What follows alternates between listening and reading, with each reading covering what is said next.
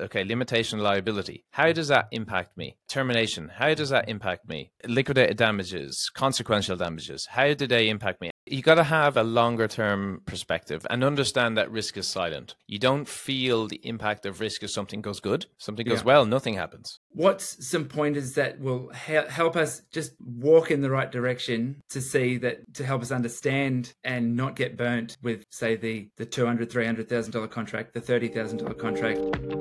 Hey, just quickly before we get started, we have a website called constructionsecrets.io. It's our website where we've got free training, free videos, free everything that you need to become a contractually savvy construction company. So basically sign better contracts with lower risk, that you've got more of a chance of making more profit on your projects, and ultimately stay in business over the long term. So go to constructionsecrets.io, consume all of that stuff, and be a better construction company.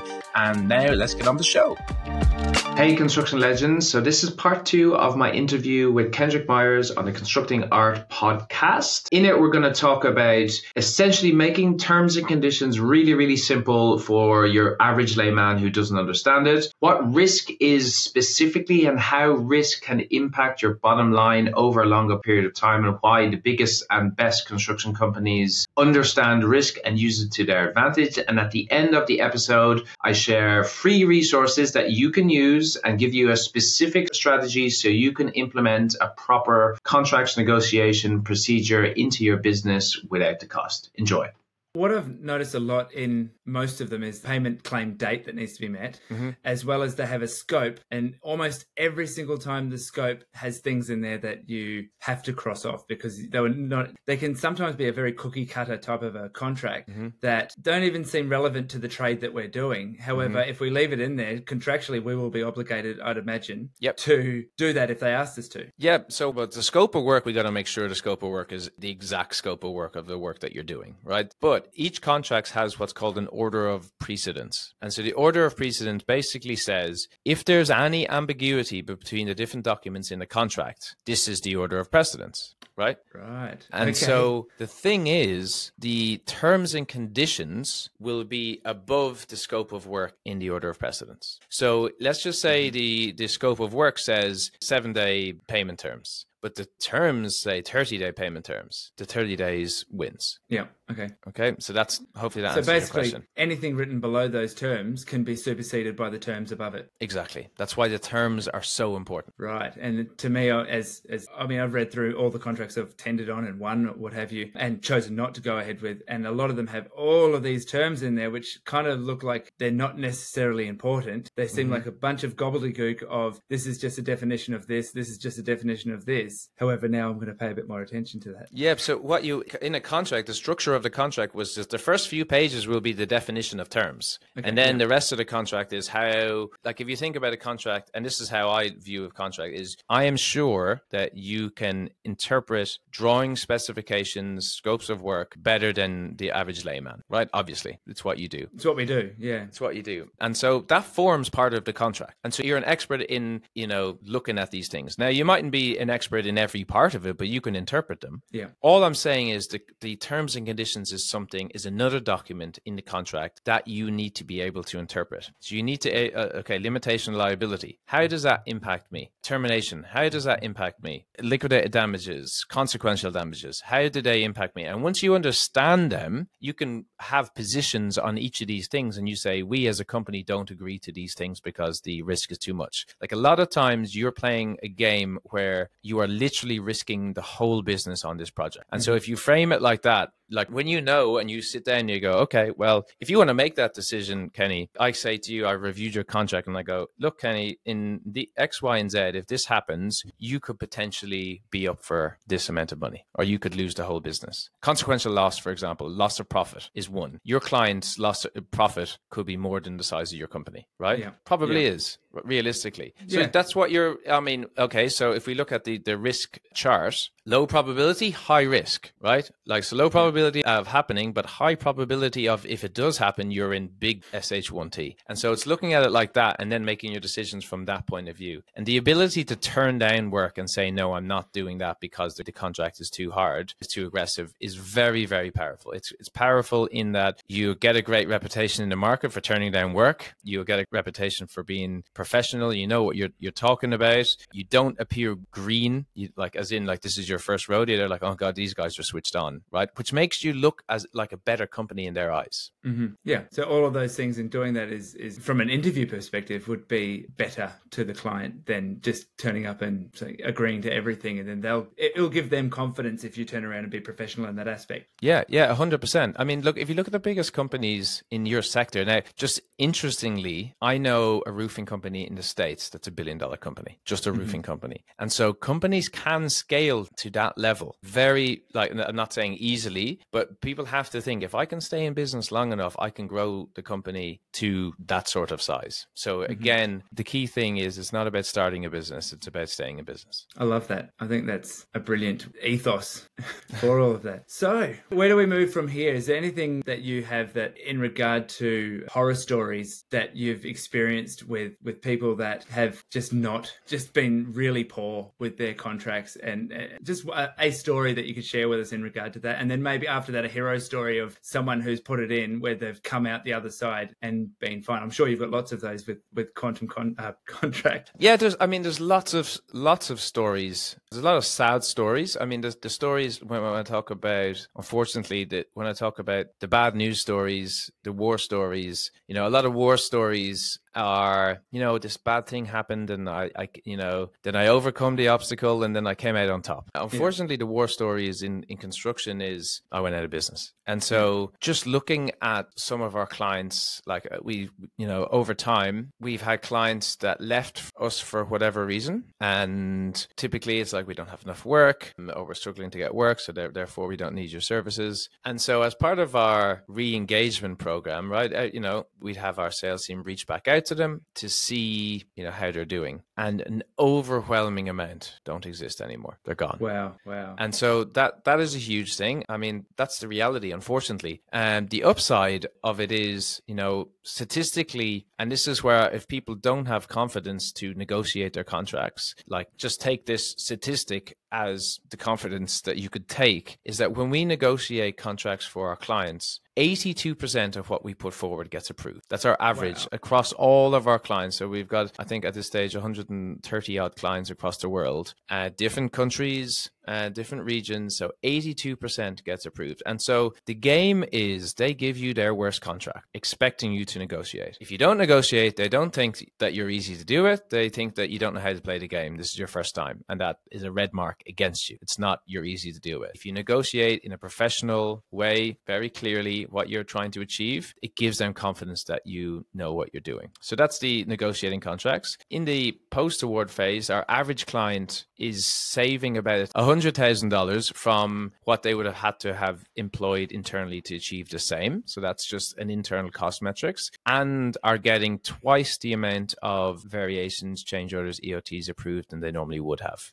Now, the statistics for disputes are a little bit hard to fathom. So our job is to avoid disputes and stop disputes happening, because if you get into a dispute, it's a race to see who loses the least amount of money. That's it. No one wins.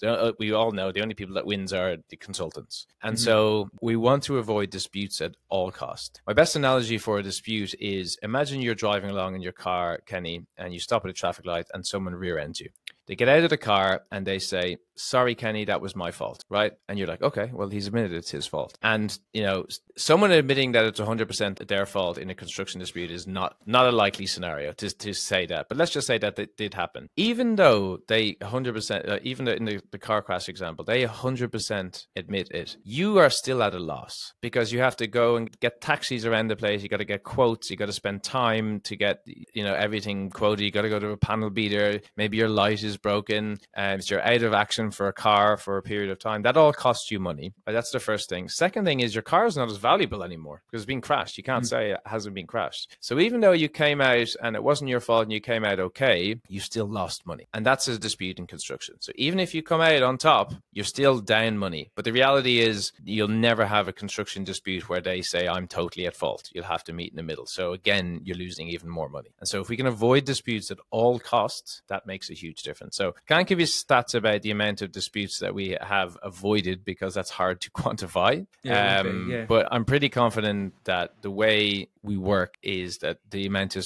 disputes they have are significantly lower. Right. But certainly, I know the feeling that the negotiating with principal contractors, it feels that you come into, say, for example, in roofing, I'm on a project at the moment where I went up on the roof this morning and I stated, hey, the air conditioning guys have actually put the pipe through the roof in a really good position. We don't need to go put dry pans through from the top, which they'd asked us to do. And I thought that, okay, we have to allow for these. I've missed that from the contract, but we've got to allow for them. And I said to the builder, you don't need to put them in. And he goes, oh, well, that's going to be cheaper for us. And I said, well, I'd allowed for them. I wasn't going to charge you for them. He goes, oh, no, we were expecting you to charge me for them. So I was in a mental state of thinking we were going to have to negotiate or I was going to have a loss rather than have to go into dispute, which you try to avoid like the plague. Yep. And in the end, we both win because they're not having to pay any more money and it's not costing us any more money. And so we avoided that. So I wanted to share that with you just then because that's essentially a good side,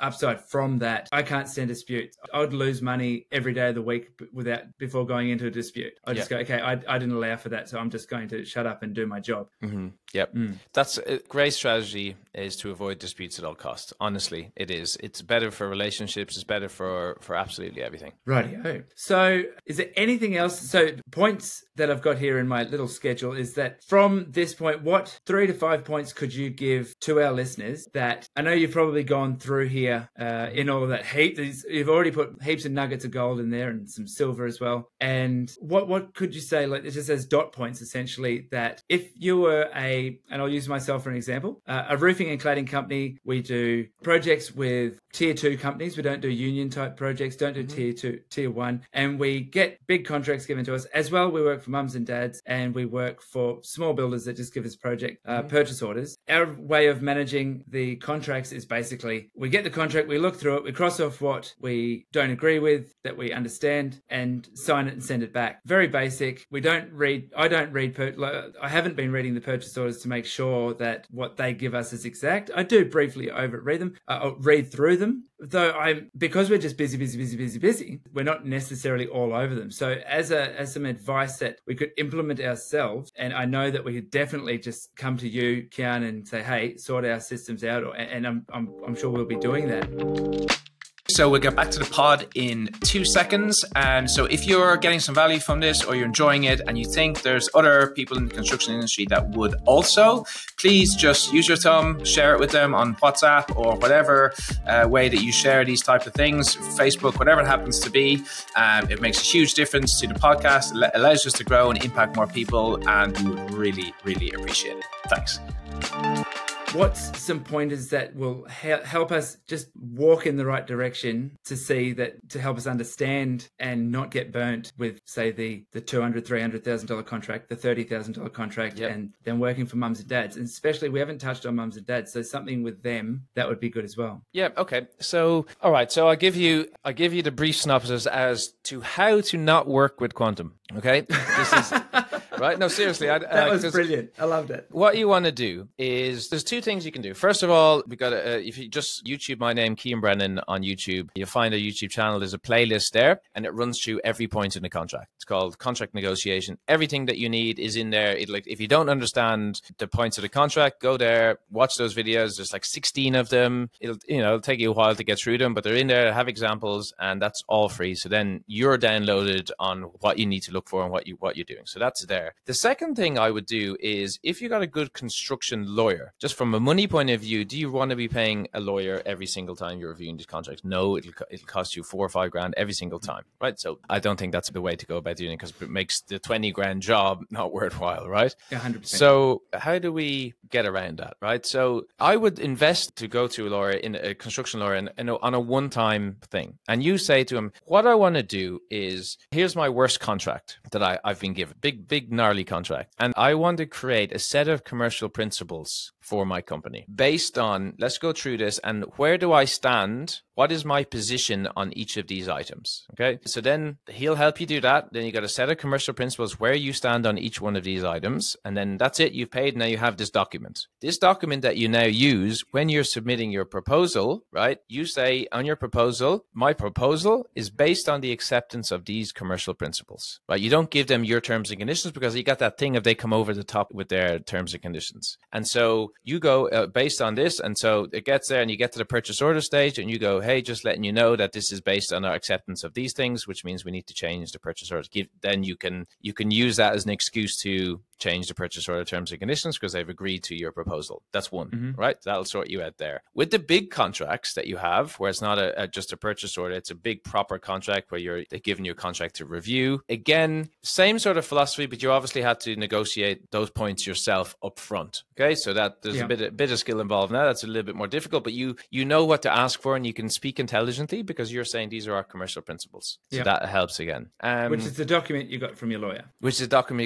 So now but you just got to do all of this yourself, and you got to try and negotiate that. That's the hard bit. Then for mom and pops, if mom and pops is you will probably give them a contract to sign. Yeah. So what you need to do is, in the front end, you got to go to that lawyer again, and you go, okay, now that I have come up with this, I want you to draft me a contract that has all of my best interests in place. And then you give that contract to your mom and pop guy to sign. Now you want to make that small. You can still achieve everything you want, but it needs to be small. There's two things you can do. If you're doing it like an e-signature sort of thing, you can have a link to our terms and conditions that you're accepting. And that link could be on your website, and it could be longer there. That's a way to protect your interests, get yourself sorted in that scenario. Okay. And so then you flip that to the other side, and that is doing it, not working with Quantum. That's it. That's how you do it yourself. That's it. That's the whole show. Working with Quantum, you would just send us in your contract, and we would review it. We'd point out absolutely everything that you need to be worried about, and we'd prepare the negotiation document for you. Right. So that was a one-line sentence. Pretty much. Like, we'll do the whole thing for you. We do the commercial principles thing for you, and it's just 100% done. And I guess our skill set is because we've done so many of these contract reviews, we know how to negotiate them to get them over the line. So your end result is where you want to be. Yeah. Well, essentially that first section that we just spent the last 5 minutes talking about, my head was starting to go, hey, I'm a roofer, and I see myself as being a bit, well, I'm quite capable at the contracts and all the things. My head started to explode. Okay. and then flip to the other side, we had a 2-line sentence, go, well, that makes things easier. Like, so far we've done quite well in what we do. However, the cost, especially with inflation, the cost of these contracts that used to be $100,000 are now $200,000, or were $200,000, now $300,000, $400,000, $500,000, and our cash flow hasn't grown in that same speed. So I can see that not having to worry about that and just go on doing what we do and being good at that. Yep. I can see how that would be beneficial over not sleeping at night. Yeah. I mean, the option as you grow as a company is to start hiring contracts people in your business to do this for you as well. Obviously, of course, I'm just talking about you doing that yourself, but you could hire people in-house to do it as well. And obviously I'm comes sure at a cost. The more, yeah, well, that's right. If we're doing more, like I said, mums and dads, builders, and then we've got, say, the defense work that we do with builders, with principal contractors, we spread our fingers as wide as we can. So if we get burnt, it only gets burnt a little bit. Utilizing proper contract methods and negotiating to the riskier ones would essentially be like adding another finger on. Yep. So we're not burning our fingers. If we do, it'll only be minimal. So that's essentially what you're saying. That's all it. Of this. Yeah, that's it. You got to have a longer term perspective and understand that risk is silent. You don't feel the impact of risk if something goes good, something goes well, nothing happens, right? So that's kind of a feeling. It's kind of like insurance, right? It's almost exactly like insurance in that if the thing doesn't happen, great, but I didn't feel that. But if the bad thing happens, then you feel the bad thing if you haven't got got yourself covered. And so that's the protection that you're looking for. Right. Yeah. I think that's awesome. They mentioned before about the long-term goal. Being in business is to stay in business. And I've worked for myself since I was 22, but in the company that I'm in now for the last 11 years. And I've always gone off, hey, you learn from your mistakes. You learn from your mistakes. But I know that I've repeated mistake when we're really busy. And yep. We're really busy when we're on the big contracts where if we don't perform,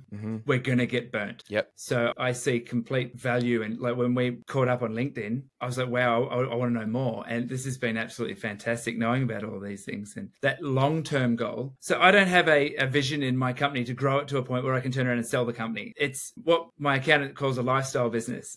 We're in a business to be in business. And I love being in business.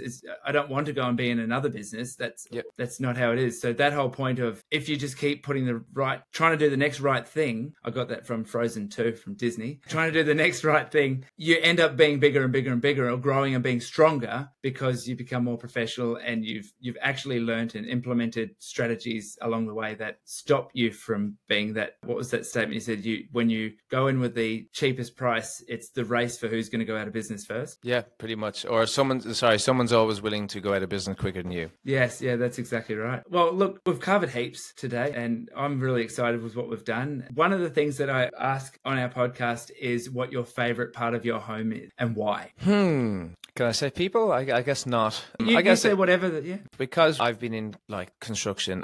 We lived in the Middle East. We lived in Qatar, Saudi. I've been in Iraq, Australia. I'm obviously Irish. The business is in the US. So much moving. So I would have to consider a home to be more of concept than a building. And so, yeah, it is a favorite part of my home is my 3 women, 1 woman, 2 girls. So that's always been a constant. So it's nice to have a business where obviously I'm up super early and up late with different time zones, but I always get to have breakfast and dinner with my family. That's beautiful. From one dad to another, that's amazing. That home is the people, it's not the building. Mm-hmm. So, and I'd imagine then you just nailed it. It's breakfast and dinner. Yeah. Breakfast and dinner. So your kitchen dining room area is your place. Yeah. The family dinner. We try our best to have. It doesn't always work out, but we try our best to have a family dinner every night. That's a principle I share as well. We all sit down at the table and do that. So that's great to share that value with you, Cian.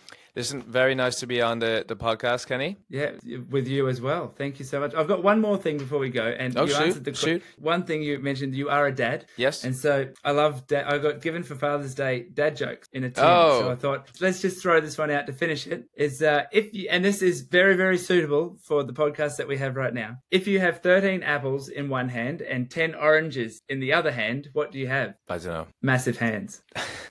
Very good. Very good. There's 2 American guys on TikTok where they just sit in this like ice thing and they just tell each other dad jokes. Very, very funny. And I don't TikTok, but my wife and daughters laugh at me that I use YouTube Shorts, which was TikTok. Yeah. TikTok 2 months ago, basically. And said like, oh yeah, you saw that joke now. We saw that like 2 months ago. And I'm like, oh, whatever. Yeah. No, I'm a YouTube Shorts. I've recently gone. Gary Vee said I had to get in. Oh, watching Gary Vee said, you got to get on TikTok because otherwise you're missing a certain market. 100%. So it's a whole different thing. Well, mate, it's been awesome. Great to get to know you as a person and great to see your journey and what you're doing. And we'll definitely be talking again soon. Sounds good, Kenny. Take it easy. Yeah, you too.